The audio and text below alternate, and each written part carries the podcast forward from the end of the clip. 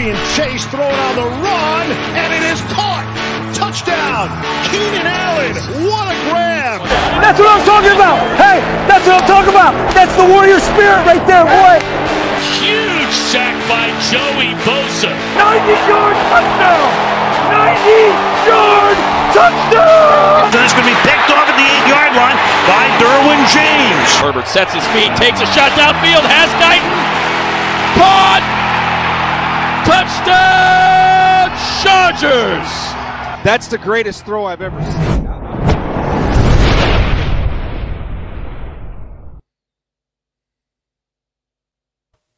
Thunder Down Under Chargers podcast, fresh off a week one victory, and for us fans, much needed redemption. Andy, your host here, joined as always by Jack and Alistair. Gentlemen, welcome.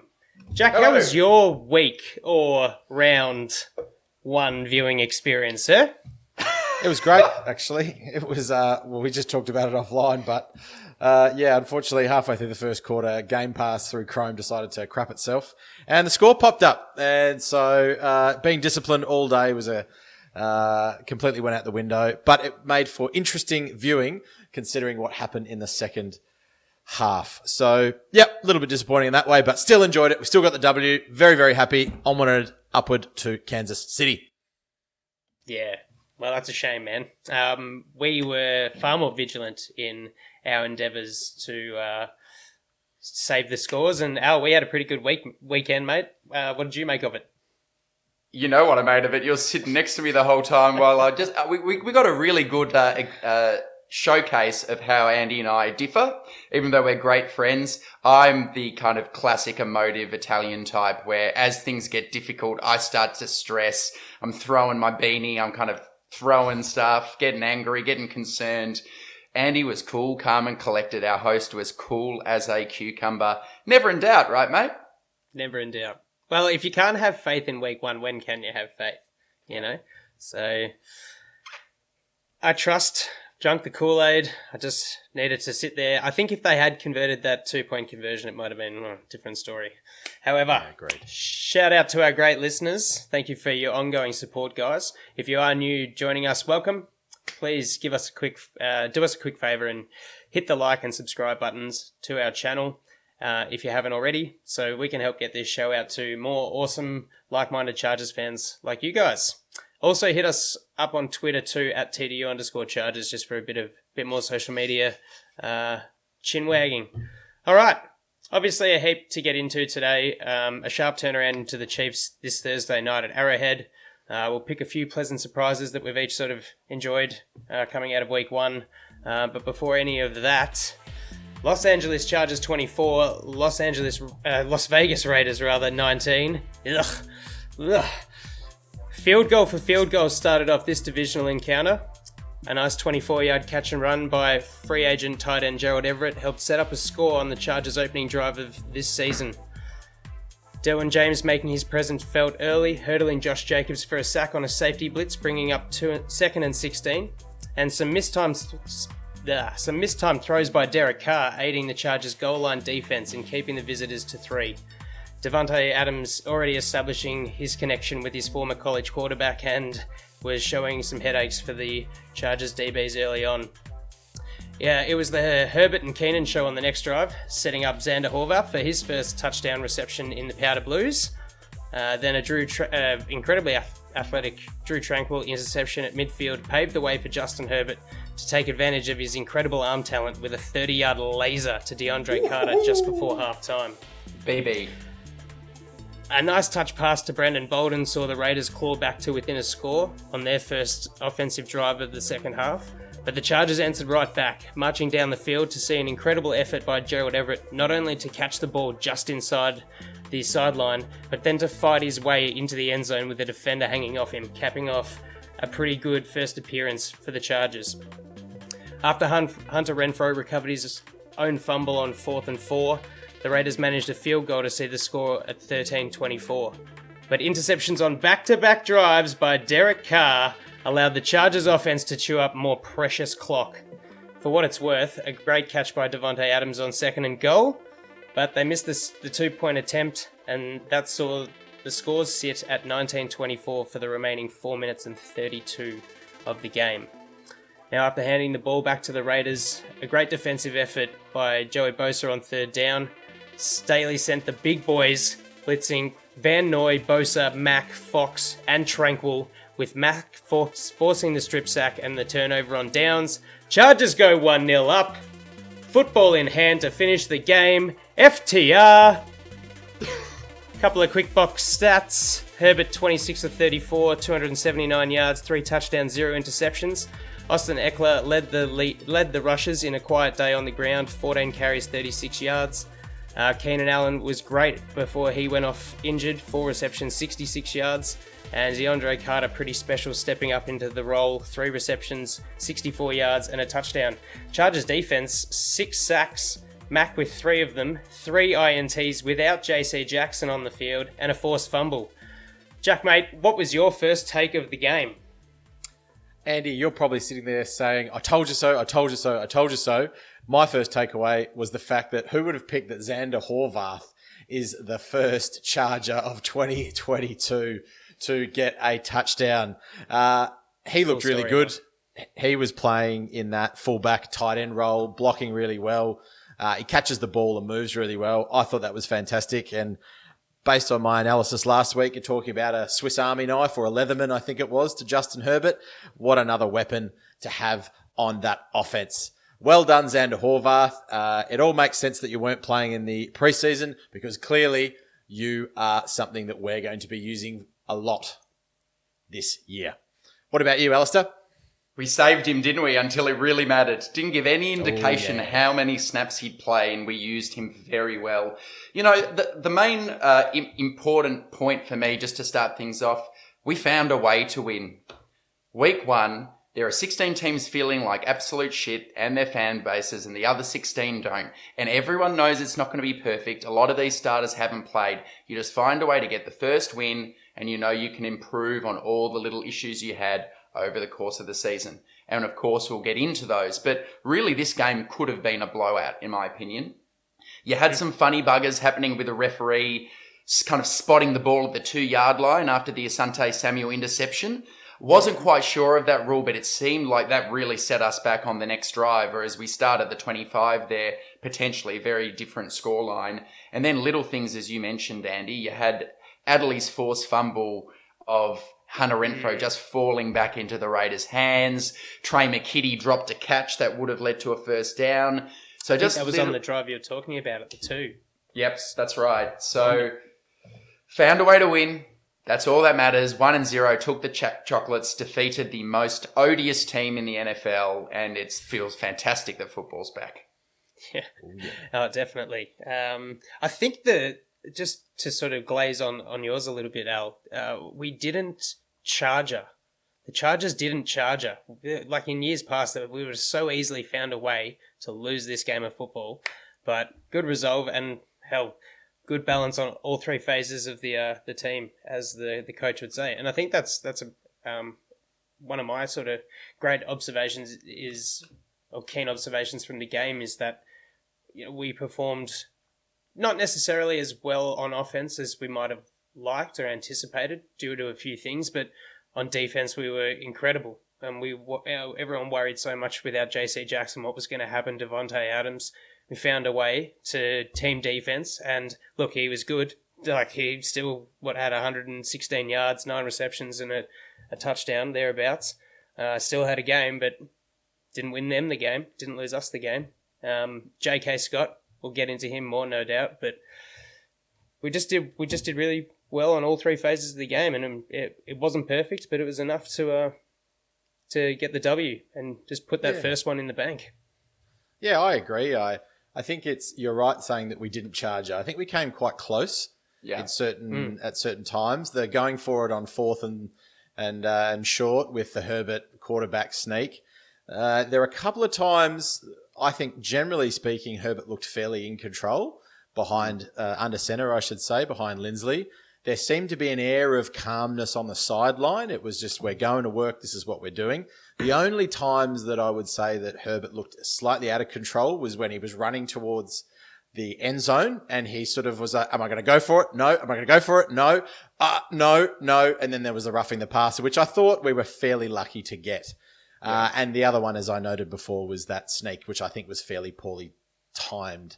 And that's just a quarterback probably he'll learn from that, I'm sure. Not the right game time or situation to do something like that in. Um, but yeah, I agree, Andy. I think it was a we came close, but the three phases, as you mentioned, J.K. Scott, the special teams, that hidden yardage, it, I think came close to making the difference. Absolutely. Absolutely. Never, and we had two rookies as our gunners, Ja'Sir Taylor on one side, Deane Leonard on the other. I think Andy made the observation watching live. When your hang time is between 5 and 5.4 seconds, even your biggest lineman can get down the field 40 yards to cover it off. Ah, that is absurd hang time Insane. Insane. by our new punter who's just in, endearing himself to the team at a rapid rate. On your comments about the defense, Andy, I mean, I'd, I've never seen a Chargers defense that I can recall do what this Chargers defense did. Come out and so consistently sack the opposing team's quarterback, forcing pressure without necessarily blitzing, although he did a bit. Staley was using disguise. It was incredible to see the number of weapons this team now has at its disposal to confuse the quarterback, to attack the quarterback. Just one player I want to give a special shout out to Bryce Callahan in the slot. It was one of the best debuts I can recall of a Chargers player anywhere. He was targeted seven times on the weekend. He only gave up three catches for 21 yards and a passer rating of 10.7 when targeted. He effectively shut Hunter Renfrow out of the game. He picked one off in front of him at a critical juncture, and he could have had a second interception because if you looked at Asante's one, who was right there with his head turned around, getting hands on the ball, Bryce Callahan. He was everything we were hoping to get from Chris Harris Jr. when he signed and more, and I can't wait to see him patrol that slot cornerback position. Yeah, Chris Harris, who? Um, yeah, he was he was fantastic, and you're right. Could have had two picks, but yeah, I'm kind of glad that Asante took uh, took that one. That was pretty spectacular, a specky as we uh, we call it here. Question Alright. for you, Probably the Andy. greatest interception Yeah, mate. that uh, Staley's ever seen. Oh, Yeah. wasn't he going off on the sidelines? Oh, oh, but, yeah. but he's Oh, calm, Staley, and mic'd up. Yeah. When his interceptions happen, he's just like, go. He's ready. Go. He's ready for He's the like, next yep. play. He called Drue Tranquill's as well. He was like, Drew, Drew, Drew. Yep. No, it Brilliant. great. You should go go and watch it if you haven't already on the Chargers YouTube channel. Andy, um, question for you. What did you think about the linebacker play for the Chargers in this game? Because it was a you know hotly discussed topic all throughout the preseason. You know, is it a weak room? Is it a strong room? What did you make of Kenneth Murray and Drue Tranquill and Van Noy to the extent he played at linebacker? Um, I thought that Kenneth Murray came out like a dog, like a rabid dog, and he was he was pretty good in coverage, um, which he struggled in previously. He seemed to improve there, and he was just wanting to hit. Um, and he was his second and third efforts I thought were great, and it was awesome to see because there has been a lot of doubt cast over him, but he got a tick from me this week. Uh, Drue Tranquill, look, his his interception might completely overshadow. I thought that pick was was fantastic, and Mm. he was working really well as the the linebacker dropping back into coverage and that sort of Tampa two looking um, show that we had in the backfield. Um, Who does Carr think he is trying to fit the ball in that tie window, buddy? You are not wearing 10 on your back. yeah? Don't try that shit. Um, Kyle Van Noy, good in parts. Uh, he probably offers a lot more than we, we see, and maybe his actual production in a play by play, um, you know, isn't there. But he was, uh, he he missed a read, um, and gave up a, a first down. Just kind of looked a bit. Um, well, sorry, it was he was on Brandon Bolden for that touchdown, um, and just picked up the picked up the read laid out of the flat, and it was a great throw. But yeah, he was just slow on it and gave gave Bolden an extra couple of yards.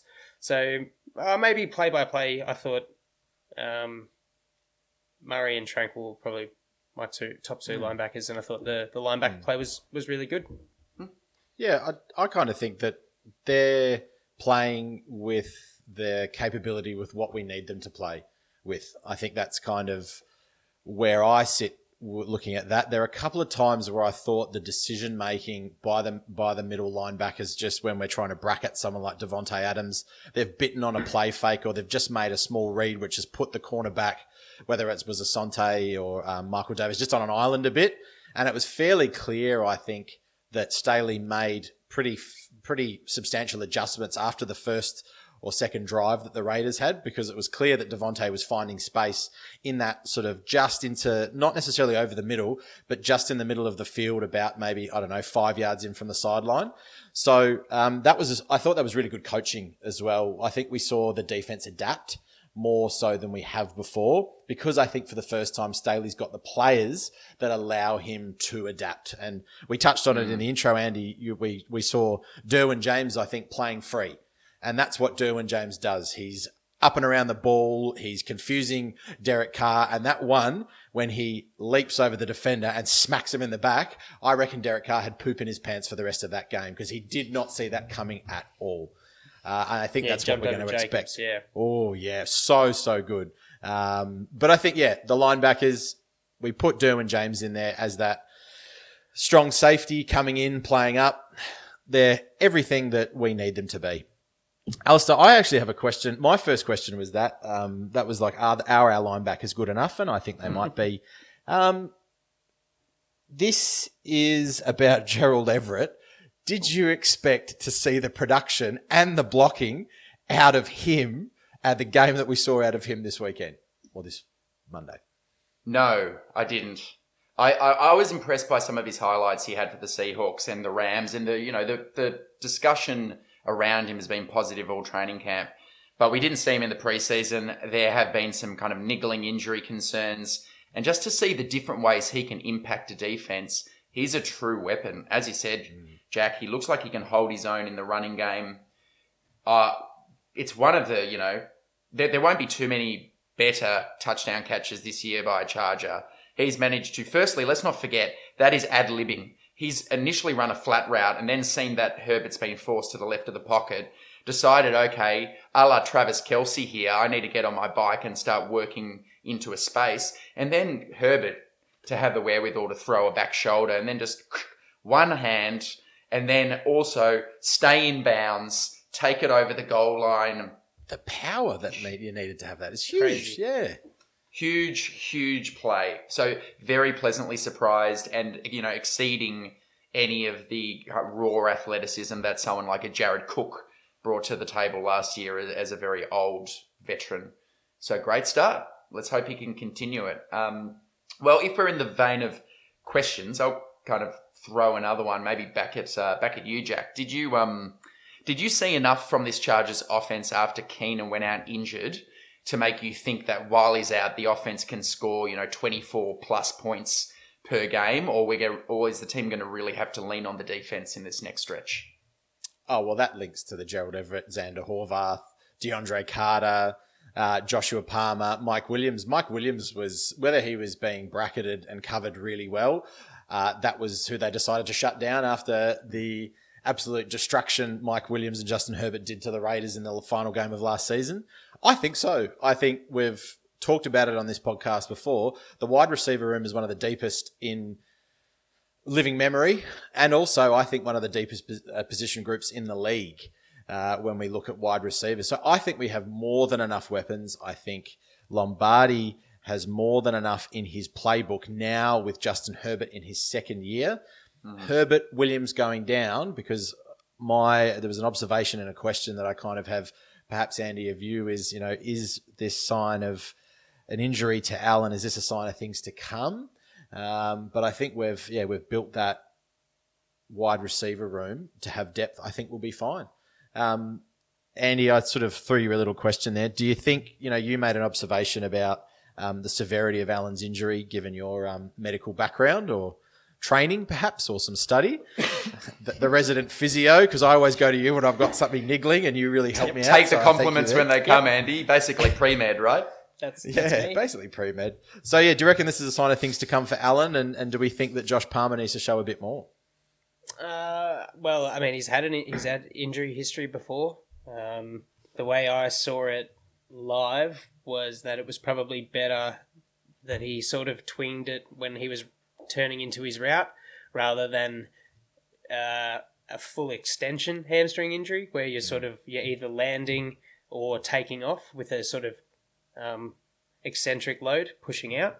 Um, that's where you get kind of the higher tenderness injuries, which are bad and longer. So, um, well, the reports were, I mean, Staley's pretty sneaky with this sort of thing about, uh, you know, he, he, he, might, who knows, I'll never rule him out, but like he's not playing for at least sort of three to four weeks. You wouldn't, wouldn't have thought. Um, he's not a young strapping Keenan Allen anymore. Um, so you just, you got to nurture, nurture him. Um, second part of your you second part of your question regarding the other receivers, or was it just purely on Keenan's injury? Yeah, just in general, like, do you, did you see enough from? I mean, you know, we wax lyrical about uh, DeAndre Carter and Everett. Did we see enough from Mike Williams and, and Josh Palmer? Well, to, to sort of mm. go, oh, we'll be okay without Keenan. Only targeted yeah, um, seven times between them. Yeah. Yeah. Well, no res- no receiver was targeted more than four times, I don't think. So you just see that uh, Mike Williams had a bad drop on um, third down, I think, there, and um, right at the, the line to gain. That was infuriating. Um, oh, yeah. And look, that's prob- they probably did have a fair bit of tape on um, Herbert to Williams decimating them in the second half. So potentially was covered uh, harder probably by Nate Hobbs. Um, who would have, yeah, he played well. Did Talk did about a, a sneaky job. good player. We referred yeah. to it in the preview show. He was he was excellent, and so was Anthony Averett, who they picked up off Baltimore. He held his own on Williams as well. There, there were definitely a few challenges I thought um, in this game. I, I'm happy to start with one struggling to establish the running game. 31 attempts for 76 yards. That's a lot of like short runs that aren't changing the game. And it's hard to know if it was a blocking issue up front. It seemed that there were a few occasions where that was the case, whether it was Feiler or Pipkins. Some of the time they were struggling, struggling, and Maxx Crosby, even though he didn't affect the box score with sacks, he was affecting the running game. So was Denzel Perryman and their linebackers yeah. generally, and their interior D line. They really had their way with us from a run game perspective. And if you had a recipe for the Raiders to win this game, they got half of it right. They really bottled up our running game. Lombardi kept going square peg round hole towards the end, trying to make it work. Um, and Staley was saying in the presser, he wasn't critical of it because he said, you know, it's not like these were zero yard gains. It was, you know, they were there to be made. The plays were there to be made. We just weren't executing the blocks. Mm at a certain point, I thought we needed to pivot. That was one thing I thought we found challenging. Need to turn that around ASAP against Kansas City because you need to really have that balanced offense. You can't go missing and score zero points for a quarter and a half, quarter and a half against that team. You'll lose the game. Um, any anything maybe Jack uh, like something that you thought the Chargers struggled with in this particular game? Um, I mean, I don't. We don't like to single out players here, but I, I didn't think Tre' McKitty had a great start to the season. If we were hoping that he would be a sort of a second tight end weapon, um, he looked a little bit out of sorts both in the passing game and also in the blocking game a number of times. So he just looked a little underprepared. Um, I think I have I have faith in Tre' McKitty that he'll work hmm. hard and he'll he'll he'll clearly knows that he didn't have a great game. So that was one thing. And you think about if Everett does go down with an injury, there's probably a positional group that we're really going to struggle with um, to to sort of to to replicate that production. I didn't, and this is is it challenging or is it a positive? I didn't think we looked amazing. Uh, it looked like we were blowing off cobwebs in all three phases a little bit. So you know, when is this co- when's the cohesion point? Is this Staley building? And we have enough veterans on the team to say, well, let's build. You know, we don't have to come out all guns blazing. We don't have to come out and smash week one. We don't have to do a Kansas City Chiefs it would have been nice to see that perhaps. Hmm. Um, but yeah, I mean, where's the Cardinals where's this cohesion done. point? What was that? Cardinals are done, mate. Cardinals are done. You hit it here first on this podcast. So yeah, McKitty, the cohesion sort of I didn't think was there, but again, none of these guys played in any preseason games. So yeah, don't want to oh, be McKitty super did. negative on it. McKitty did, and he showed exactly what he showed on Monday. What he Still a young player though. We'll give him Yeah. some time. And Parham's injured. Maybe when Parham comes up, we see McKitty's snaps reduced. But Andy and I definitely agreed he was that kind of standout worst player, both sides of the ball. Uh, arguably, anyway, Uh, or, or, the, or the kicker for the Chargers, who I'm just going to put everyone on notice. I, I, when we're talking about this at the start of the season, he's under, he's sub 500 when you go 49 yards and, and beyond. It's a problem. I know that there's a very low baseline of expectation amongst Chargers fans. Basically, if you are able minded and able bodied, that's cool as a kicker for Chargers fans. As long as you're not the worst kicker in the league, we seem to think that that's an acceptable state for your field goal attempts to be in. I say, watch the space. If you need to bring in competition, do so. Hopkins is now continuing a trend throughout his career into the preseason when he missed one from 49. Now in a game where that puts a two touchdown margin into the game if he executes there. All right, I won't flog a dead horse, but want to see more from Dustin Hopkins. Indeed. Yeah. I also thought that the the thing I noted on last week's show that um, seam routes are this defense's weakness, and if we play against teams with really accomplished tight ends with quarterbacks that can fit it in that in that window between the safety and the linebacker, they're going to get a lot of yards on us. And uh, it just so happens that we probably go up against one of the best tight end quarterback duos in the league this week. So it'll be interesting to see how um, Staley makes those adjustments and whether maybe Derwin James plays a little deeper. Um, I, I also thought yeah, um, Nas had a really good game too. He was quiet in a good way, which was great, tackling like a monster. Yeah, that forced fumble on Brenfro was great coming in from the side there. Um, really impressed with, for me, how, yeah, Asante Samuel's game as a whole, uh, he really improved on Davante as the game went on. Um, I sort of uh, rem- left that out of my sort of game review spiel, but um, yeah, it's worth noting that he did improve and got a big pass breakup kind of late in the game. Um, I was just I was really impressed, Jack. I know you spoke about the cohesion point. I was really impressed with the the cohesion um, across the board. Um, you know, the Staley spoke in his press conference about you know getting the snap right to the punter, getting the ball there. It was there every time, and there was one close one, but yeah, I mean, you stole my best gear with the lineman recovering the um, protecting the kicks. I can't believe you pinched that, you bastard. Um, um, yeah, it was fantastic to watch. There was great cohesion on defense. The interior's working. You know, you won't see it on the stat sheet with I think one tackle between Sebastian Joseph Day and Austin Johnson, and at times. Uh, look, there's another PFF score in there that is a, a blowaway when you, I think they gave him a, a 29.8 or a, a 30. Sebastian Joseph Days, that, that is, overall. And I'm going, well, we stifled a pretty good run game and run rushing attack in Josh Jacobs.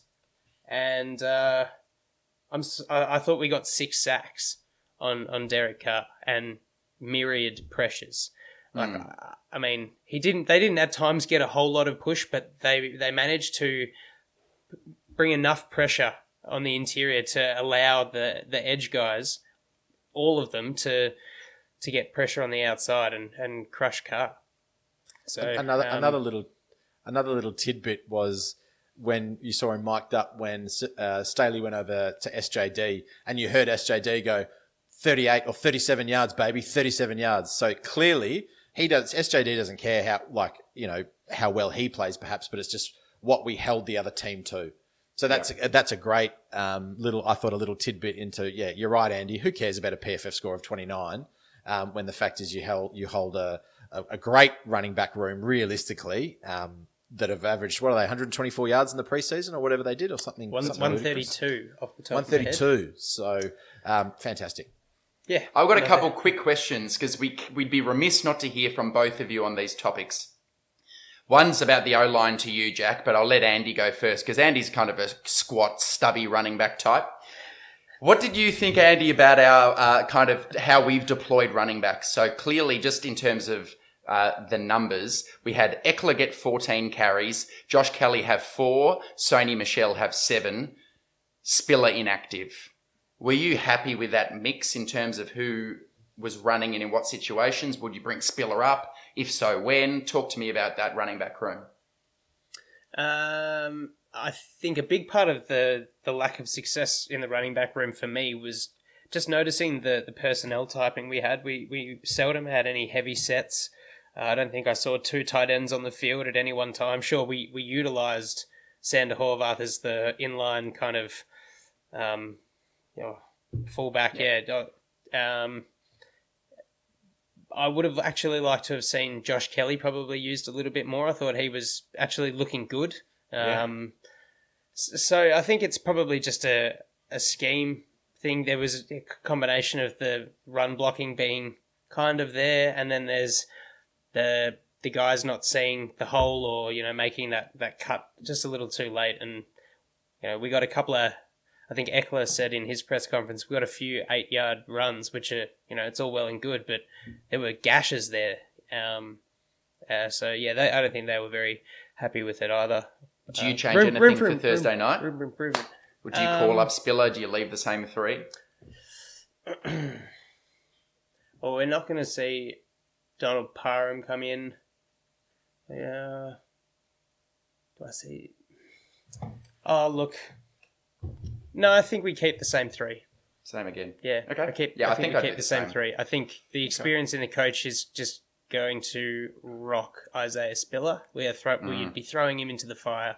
Agree, uh, hundred percent. So debut him against the Jags or the Texans or yeah, something like that. Um, and my question for you, Jack, we we've said precious little about the offensive line so far. You are our offensive line resident specialist guru, Buddha. Maybe um, who who you thought our best performer was, who might have struggled. Zion Johnson's debut. Let's chat some yes. O line. Uh, well, given the fact that in week 18, the right side of the line got abused and Herbert was running for his life and taking some big licks, the fact is we gave up no sacks this week. There are a few pressures, I get that, but no sacks. And Herbert looked calm. As I mentioned before, he looked confident in his line. And I thought, to be honest, Pipkins is all we need Pipkins to be there. He big ass against possibly, you know, one of a top five, maybe top six pass rushing tandem in the league.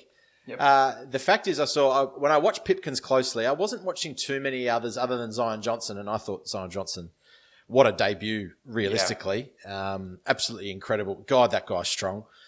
But Pipkins was doing a really good job to force Crosby wide, and that allowed um, Herbert to step up into the pocket where he makes those um, really calculated and that zip, that zipping pass to um, DeAndre Carter. He, he, was there was a bit of pressure coming at him, which is really wonderful because last year I kind of felt Pipkins. Uh, Norton or whoever it was on that right side would just get bull rushed and Herbert would have nowhere to actually step up into the pocket. The pocket was really crowded. So I thought the pocket for Herbert was very clean.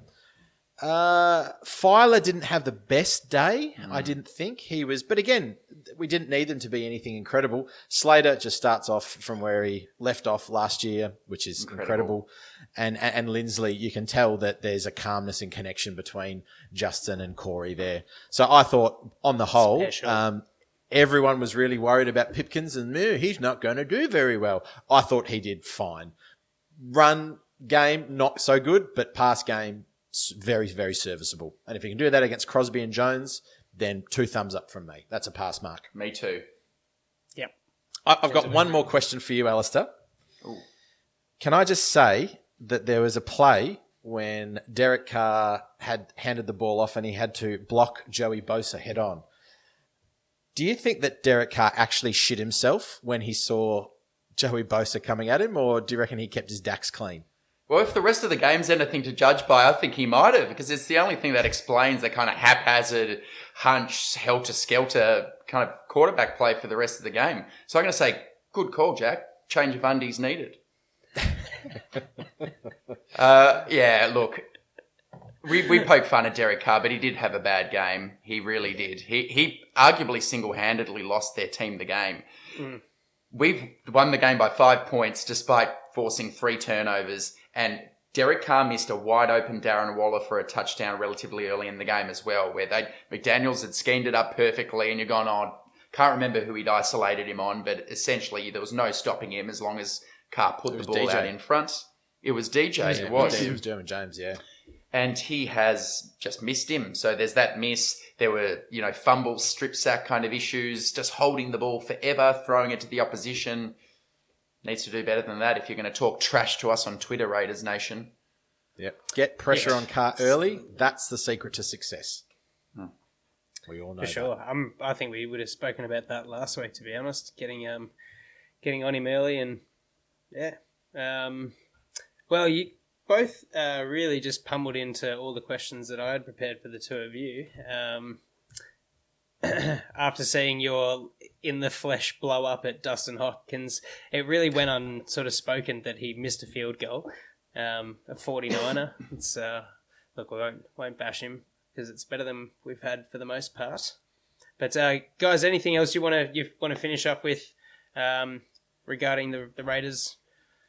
Al, We've done, look, we- we've had a good long discussion, so we should move on. But look, it's probably noteworthy that there's a lot of talk about Joe Lombardi, and we haven't necessarily tucked in in detail about that.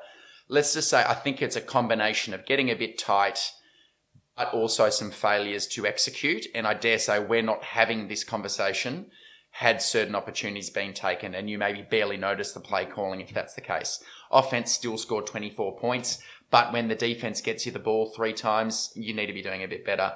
He started by acknowledging his issues to Daniel Popper the other day, which is the perfect start. There's, you, you've got to acknowledge you- you've got a problem to address it. So we'll be watching that, no doubt, against Kansas City. cool. All right, and with that, right along to Kansas City. Just quickly, some Chargers news from the week. Uh, press conferences, injuries. So obviously, Keenan Allen injured his hamstring. Um, they're saying a, a minor uh, strain. So look, I, I wouldn't expect him back. You know, another three or four weeks at minimum.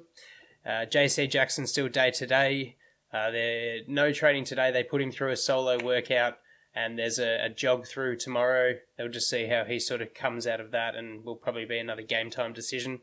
Donald Parham ruled out. Um, this hamstring's seeming quite innocuous. Uh, Tranquill and Slater reported back soreness, but there's no training today, so that's just how that's ended up. As far as the press conferences go, look, they were showing uh, glowing praise um, to the, the team effort. Um, Coach Staley not surprised, you know, by the likes of Khalil Mack getting three sacks. I think that's very um, stoic of him, but it's awesome to see. Um, and also, he, he emphasized the belief, you touched on it uh, aplenty before, Jack. Yeah, the belief in the depth of the wide receiver room and the members on our practice squad. the ability to call up guys and just find the, the best way for the team to achieve the output of Keenan Allen on top of everything else. Um, as far as anything else goes, we've had Christian Covington replace Breiden Fehoko on the active roster. Al, I'm going to throw to you uh, just to run us through that a little bit before we get into the Kansas City Week One review. Yeah, thanks, mate. Because it, it's an interesting one because it, it's clearly incensed Chargers Twitter because you've had a player who's made the initial 53, given an emotional, uh, poignant press conference about making the 53, which Jack spoke elegantly about on an earlier podcast episode, then to be somewhat demeaned and embarrassed by being waived so that Christian Covington could be brought onto the active roster. Why might you do this? The short answer, even though no one has articulated it, appears to be because if Christian Covington was on the starting 53 at the start of the season, his contract for the year would become fully guaranteed. I suspect the Chargers always wanted Covington as their sixth interior defensive tackle, but did not want to fully guarantee his contract. So strategically, they've thought Covington's a guy who's unlikely to be picked up off waivers, or we're willing to risk that. Conversely, we quite like Fehoko and don't mind stashing him right now, so we do not uh, have him exposed to the waiver wire. We'll do that instead a week into the season when perhaps less teams are scouring the waiver wire because their rosters are full. So it's a dirty, cutthroat, financially savvy, if you think of it that way, move to say, look, this was always the plan. Now what we've done is given some optionality where if Covington's not very good, we don't guarantee his full salary. We're going to risk that we're going to be able to sign Fehoko to the practice squad. Lo and behold, they were correct, like Michael Bandy. But I might throw to you quickly, Jack. What's your take on the cultural impact of something like that? When you praise competition, Brandon Staley could barely even speak to it on the press conference yesterday. He described it as, oh, you know, some procedural reasons, but it smelled like it was not his decision to make. What's your take on it all?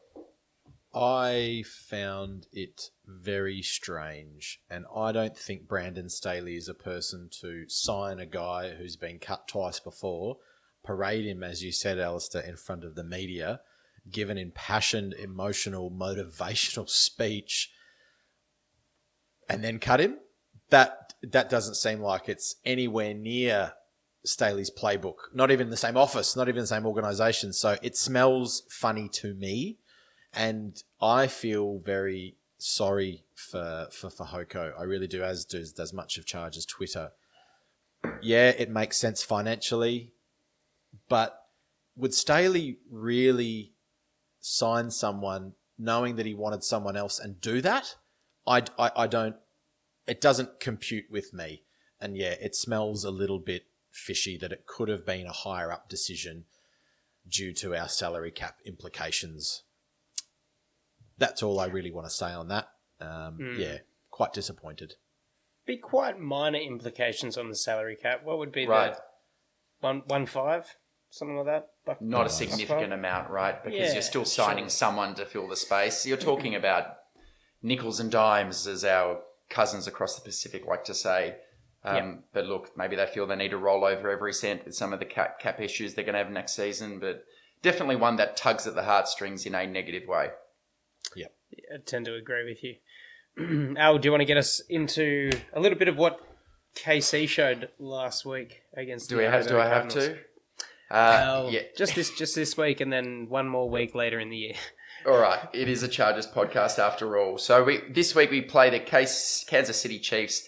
Their week one wrap up was quite simply this: they dominated the opposition. They beat the Cardinals in Arizona 44 to 21. Patrick Mahomes threw for five touchdowns. Two of those to Clyde Edwards-Helaire, one to Travis Kelce, Mecole Hardman, and Jody Fortson. The offense allowed zero sacks. They lost the one turnover. It was a fumble. Travis Kelce had 121 yards and a touchdown. Clyde Edwards-Helaire probably had his best game. He actually showed juice as a receiver and as a runner. Isaiah Pacheco showed a bit later in the game. And on defense, even though they did not turn the ball over, they looked very impressive. L'Jarius Sneed was sensational, shutting down their um, wide receivers and also had a sack of his own. Nick Bolton at the linebacker spot, nine tackles, looked supreme. Um, it was just, yeah, it was a whitewash. The best stat from the game is they had 33 first downs yeah, from incredible. 66 total plays. That is, yeah, it, it's a whitewash. Everyone knows Andy Reid does this. He cooks stuff up. Mahomes looked comfortable. They looked like the Kansas City Chiefs we've known now for about eight seasons, and uh, I did not like what I saw because they're going to be mightily difficult to beat this week. So let's get straight into it. Uh, Andy, what what do you think are like some obvious strengths of this Chiefs uh, team and that pose you know threats to, to us on Thursday night football? Well, t- to be honest with you, you, you sort of mentioned it before. I think a big one for me, and it's it's actually off the field, is just the the coaching experience that Andy Reid has over Brandon Staley, and um, all on board Coach Staley, um, but Andy Reid just like you said, he, he just cooks this stuff up, and um, in the the tight moments, it, it that could be the the game the game uh, decider. You've got two superstar athletic freak quarterbacks um, both can win games out, out of the palm of their hand, but depends which coach at the end of the day can put them in the right position to do so. Um, Jack, what do you see as chief strengths and potential issues for the Chargers coming into this matchup? Yes, be warned. those who doubt Andy Reid going into his lab and not only cooking up cheeseburgers, but cooking up an offense that is Tyreek Hillless. Travis Kelce, when is this guy ever going to stop? He's now entering. If he can, if he can do what he does, what he did yesterday, oh, yesterday, last game, this year, and make it consistent, he's now moving into, if not in the top ten, but top five tight ends of all time. They've gotten the ball into Edwards-Helaire hand. He his first two years kind of was a bit like a fart in a bathtub. Um, it sort of sounded interesting. It sort of smelt a bit, but didn't really go anywhere.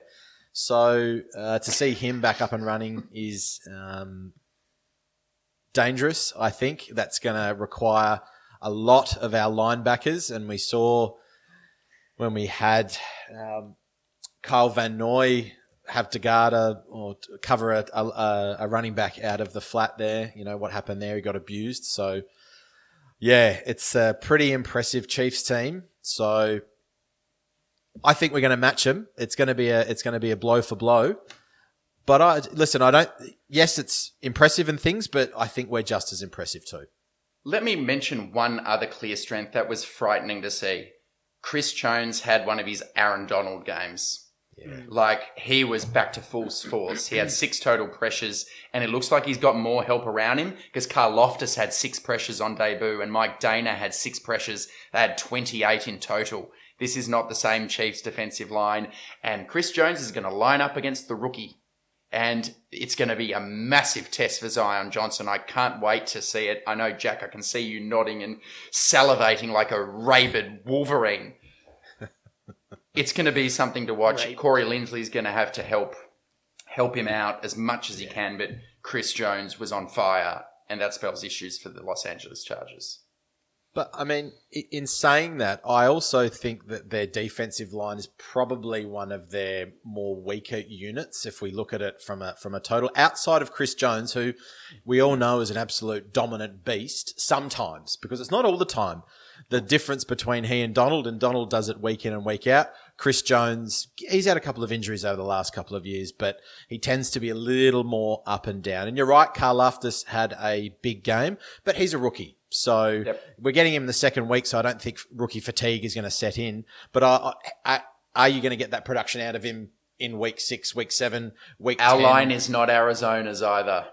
Exactly. Yeah, That's sure. the other thing, right? You know, they're going up against a hot mess in terms of a, an offensive line there. So outside of Jones and outside of Karlaftis, yeah, there's a little bit, but Frank Clark, you know, is kind of looking like not a great return on investment now, 50-50. But I mean, you know, the, the, Chiefs defensive line, they ended last year, I think, with the 20th in team pressure rate at 32%. Um, and, and Jones and Frank Clark were the only two players that stood out with 30 pressures for the year. So yes, they're probably going to get a little bit more production out of, um, oh, what have got there? Danna, uh, Kaindoh, I think his name is, Tershawn yeah. Wharton, um, Stallworth, Stallworth and those guys. But, but I still think that's an area where we can attack and, and I think we'll be far more stout than Arizona's line. Hmm. Yeah, nice. Uh, another one for me, I guess. Even though L'Jarius Sneed had a good game, I still rate our um, our passing offense on their secondary. Um, and uh, yeah, look, I, I really think that that's that's an area of the game. If the the sort of three headed monster that we want to try and run with in the backfield doesn't sort of pan out, I've jumped straight into the Chiefs' weaknesses and Chargers' uh, opportunities here. But um, I mean, look, there's they're, they're formidable across the field, so you've really got to no, not dig deep. I've got to show more faith in our team. Jack, what do you reckon? What are some what are some Chiefs' weaknesses that we can exploit? I think the biggest one that sticks out to me, and it's not a player or a scheme. I think it's just consistency. The last last year showed that the Chiefs weren't consistent. Is that they had a game like this where Mahomes goes off for for five or six, and the next week or the next two, they he throws a pick. Uh, it gets little, looks a little unsettled. So um, if I'm reading the tea leaves, perhaps we might catch them um, a little tired They've got a lot of rookies. We know that McDuffie's out, but they've got a lot of those rookies that are going to have to back up for the first time in their careers. So will we see the same production out of those players? That was the biggest one that popped out to me, other than perhaps the defensive front, uh, is consistency. Yeah, let's let's catch them on an off week. What say you, Al? You've gone macro. I'll go some micro stuff. Orlando Brown, left tackle, allowed five pressures last week. That's someone you can attack. He's a huge, gargantuan man. Probably well suited to your Maxim Boses of this world who rely on more power. Get Chris Rumph bending around the edge and see how that goes, is one suggestion. MVS and Juju Smith Schuster, they are inconsistent performers, like you were saying, Jack. Let's see how they back up. They're both prone to drops. Some of their defenders not great in coverage. Willie Gay as a linebacker sometimes. Rashad Fenton, the second cornerback. Go after him with Mike Williams if you have to. There are some weaknesses you can exploit. They might be few and far between, but they can be found just if you search hard enough. Very good. Yeah, I um, I think another where we can really attack and what we have to be disciplined at is our pass rush to keeping Mahomes in the pocket. We know he loves to pop out the back and scoot. So there's got to be what I like to call, uh, there surely there's a technical name for it in the comments. Please let me know. But pass rush discipline. Don't try to sell the house to get to Mahomes, which you give him a space to get out. I think that's going to be really important, especially for Mack and Bosa. I remember watching sometimes Bosa last year would just do everything and go into a, a, a spin move and then uh, sort of a dip to try and get there. And there's a huge wide open gap that a Mahomes or someone with a little bit of legs can actually get out and make a play. So I reckon we're going to really focus on that pass rush discipline. And Mack is very good at that. And you just saw him the pure power that he has, whereas Bosa has a little bit more technique. That's another area where I think we can really attack them. Keep Mahomes in the pocket, keep him dancing around, don't let him get out. That's a point that I was making that I saw in the, well, from the output of uh, Austin Johnson and Sebastian Joseph Day is that, that pressure 100%. up the middle and the containment to allow them to come through without creating a massive hole in the A or the B gap for Mahomes to scuttle through or flush him out the back or the side because he's he's almost he probably is more dangerous outside of the pocket on some of oh, those. Yeah. Some of the, those throws he was making. It, oh, just don't blitz him. No, no, don't blitz him. Don't blitz him. And the last thing for me that I picked up is watching the highlights. I thought the Chiefs' tackling was poor as well. Mm. The Chiefs' tackling, their their tackle discipline was not very good at all. Um, and I was like, is that just me that I'm looking at it? Uh, and and I did go and overall the PFF, and I know we don't like PFF anymore, but that's the only thing that stands out as far below a rating of 50. So uh, for listeners, Alistair had a go at me for looking at PFF ratings on the uh, group chat. So that's just a little. That's just a little broadside. You've personalised a critique of PFF I had that sometimes the subjective grades leave you pulling your hair out. I don't have any, but you know, I would if I could. I like their some of their objective counting stats. Very Correct. handy yes. resource where you can go, Very okay, I, I, never knew that. Missed tackles, for example, Jack. Um, yeah. A couple things I know, like these are our rivals. They're our rivals. We know them very well.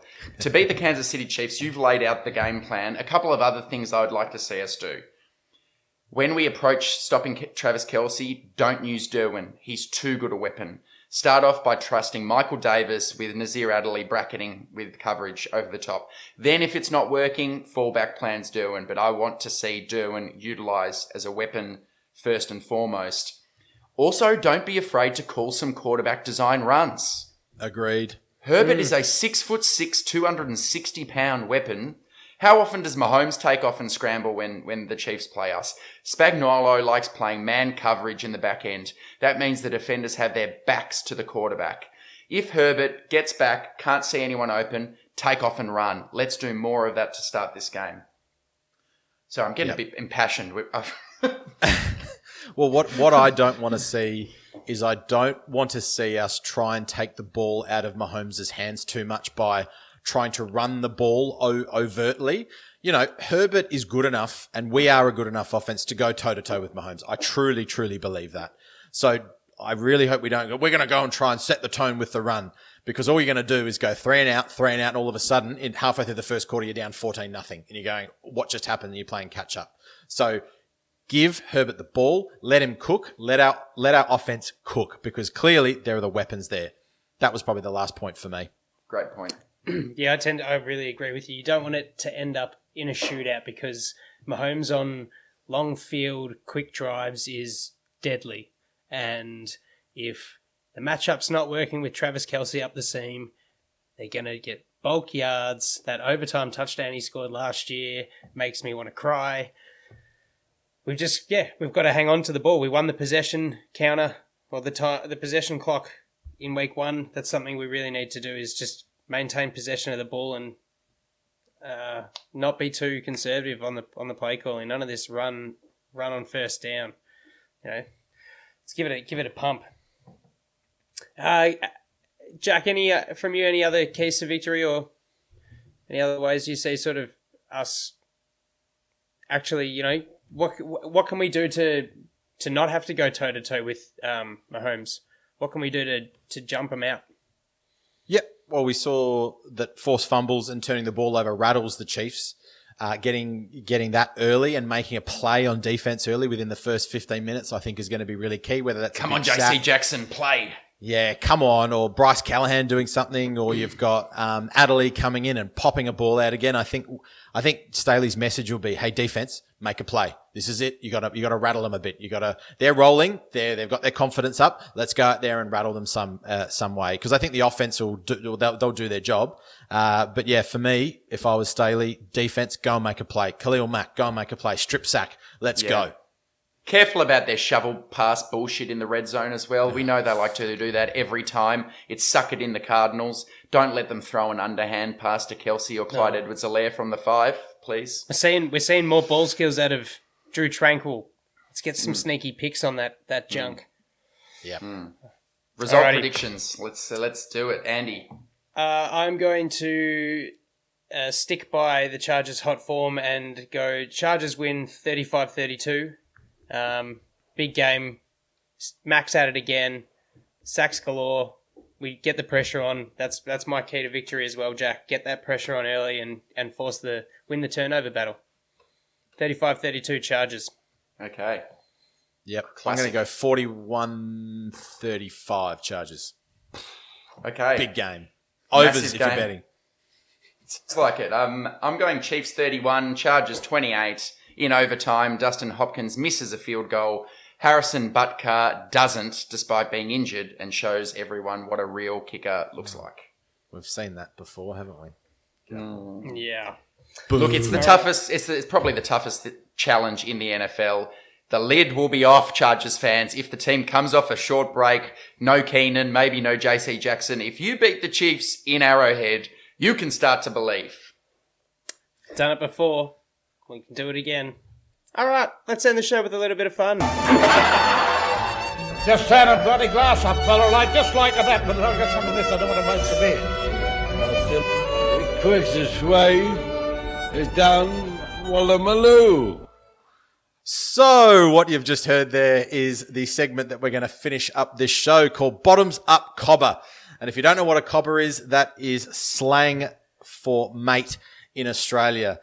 Here we go. We're bottoms up. We're at the pub. We're at the bar. Um, we're enjoying some Friday night drinks, boys.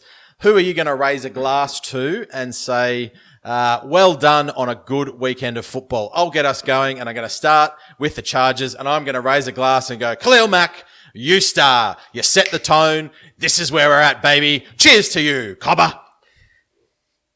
Cheers to that. I'll jump in bottoms up to Saquon Barkley. I called it maybe comeback player of the year. Okay, 18 carries, 164 yards and a touchdown. Giants win. Have yourself a shot, Saquon Barkley. Bottoms up, son. Oh, yeah. Nice one. Uh, I'd like to propose a toast and cheers bottoms up to Philadelphia and their trade for AJ Brown. What an outing. His first day as an Eagle. Ollie Incredible. Lloyd, we've All been right. excited. I'm calling around, Yeah. and you know who's buying? You know who's buying me a drink? Is Mike McDaniel's down in Miami? He's cooking up some pasta, like I said last week. Awesome win. Love to see the Patriots lose. Cheers to you, Mr. McDaniel's. Looking looking all right. Tua, not so much. Fantastic. Bottoms up for Geno Smith and Uchenna Nwosu. Both former Chargers, both beat Russell Wilson. Incompetence on full display organisationally. Nathaniel Hackett, have yourself a loss first round up. Shout to you, Geno. Right, not to tread on your toes a little bit there, I'll expand a bit on yours, Jack. My cheers is to the rookie head coaches this week, led by Mark McDaniels and that incredibly ballsy call on fourth and seven. Brian Daboll goes for two point win with one minute left for the Giants. Matt Eberflus, huge upset win for the Bears over the 49ers. And Kevin O'Connell, very special. Uh, it looks like he's made a new man of Kirk Cousins. He's got Justin Jefferson, the Jet, and they flattened Al, your supposed number one defense in the league, Green Bay. And special mention, I didn't forget him. I know he's a rookie head coach. Nathaniel Hackett, you're doing your job, brother. I didn't forget about you. One less win for the AFC West team. Why would you pay $50 million a year for your quarterback, not to even have him on the field to win you the game?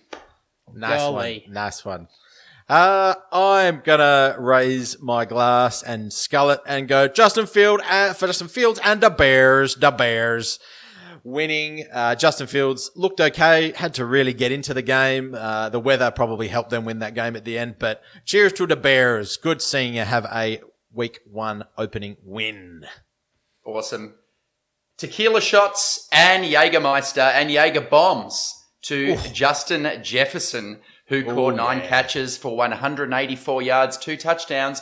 He is now the player with the second most 150 yard receiving games in the history of the NFL to this point in his young career. Guess who's first? Another Viking, Randy Moss. He is on a tear. So have yourself some shots, Justin Jefferson. All right, my uh, my cheers, nice can of PBR, is uh, to Taysom Hill. Um, a lot thought that when Sean Payton disappeared from New Orleans, that uh, what would they do with tight end, backup quarterback, running back, gadget supreme, Taysom Hill? Um, had a great game. Um, yeah, just went nuts. So good on him for sticking it out.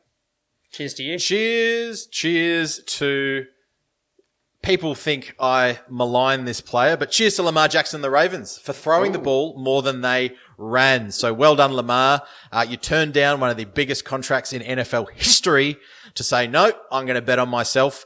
Good luck to you, sir. I hope you have a great season. Cheers to you. Bottoms up. Bottoms up to the number one overall draft pick from this year, who almost as a big FU to, to me on the pod and all the analytics crew who were just castigating that franchise for taking or Travon Walker. He doesn't have production. He's just all traits. All those traits worked pretty well where he had a sack bending around the edge. That was oh. incredible. And then he's picked, Insane. picked a ball off. So, oh. well, okay. All right. Begrudgingly bottoms up. You've earned it. Cheers to you, Trayvon. Yep. I'm going bottoms up to Mitch Trubisky and Mike Tomlin for a stellar effort uh, against the Bengals. Um, with four interceptions and a fumble uh, forced on Joe Burrow. Um, heck of an achievement to, to win that one in, in Cincy. Yep. And my very last one is to none other than my favorite player in the league, and that's Aaron Donald. I didn't realize that he actually submitted a retirement letter to the Rams in the off season. But my word, you're out there, you're back playing football. I'm a happy man. I will drink with you anytime, Aaron Donald. This is a call out. I'd love to share a Stein, many Steins with you. Bottoms up, mate. I hope you have another ripper year.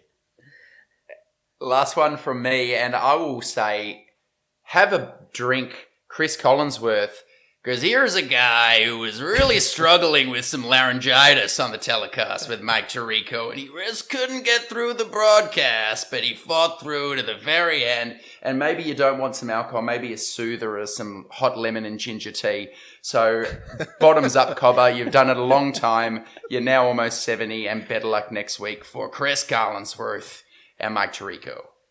I, I knew I'd seen you make a mental note of that uh, while we watched that game over the weekend. Um, my last bottoms up, finishing off the bottle with the new offensive players, three of which DeAndre Carter, Gerald Everett, Zander Horvath scored touchdowns in their first game as Chargers, and our three touchdowns for the game. So sensational effort, very promising. Chargers one and zero, facing the Chiefs. Thursday night at Arrowhead Stadium. Come on, baby. To go two and zero with a couple of uh, couple of cushy games coming up. Who knows? Well, we'll speak to you next week when we run through it. Thanks for all for joining us. Al, Jack, you have a great week, and uh, we'll see you next time on the Thunder Down Let's Under. go. Chargers Bye.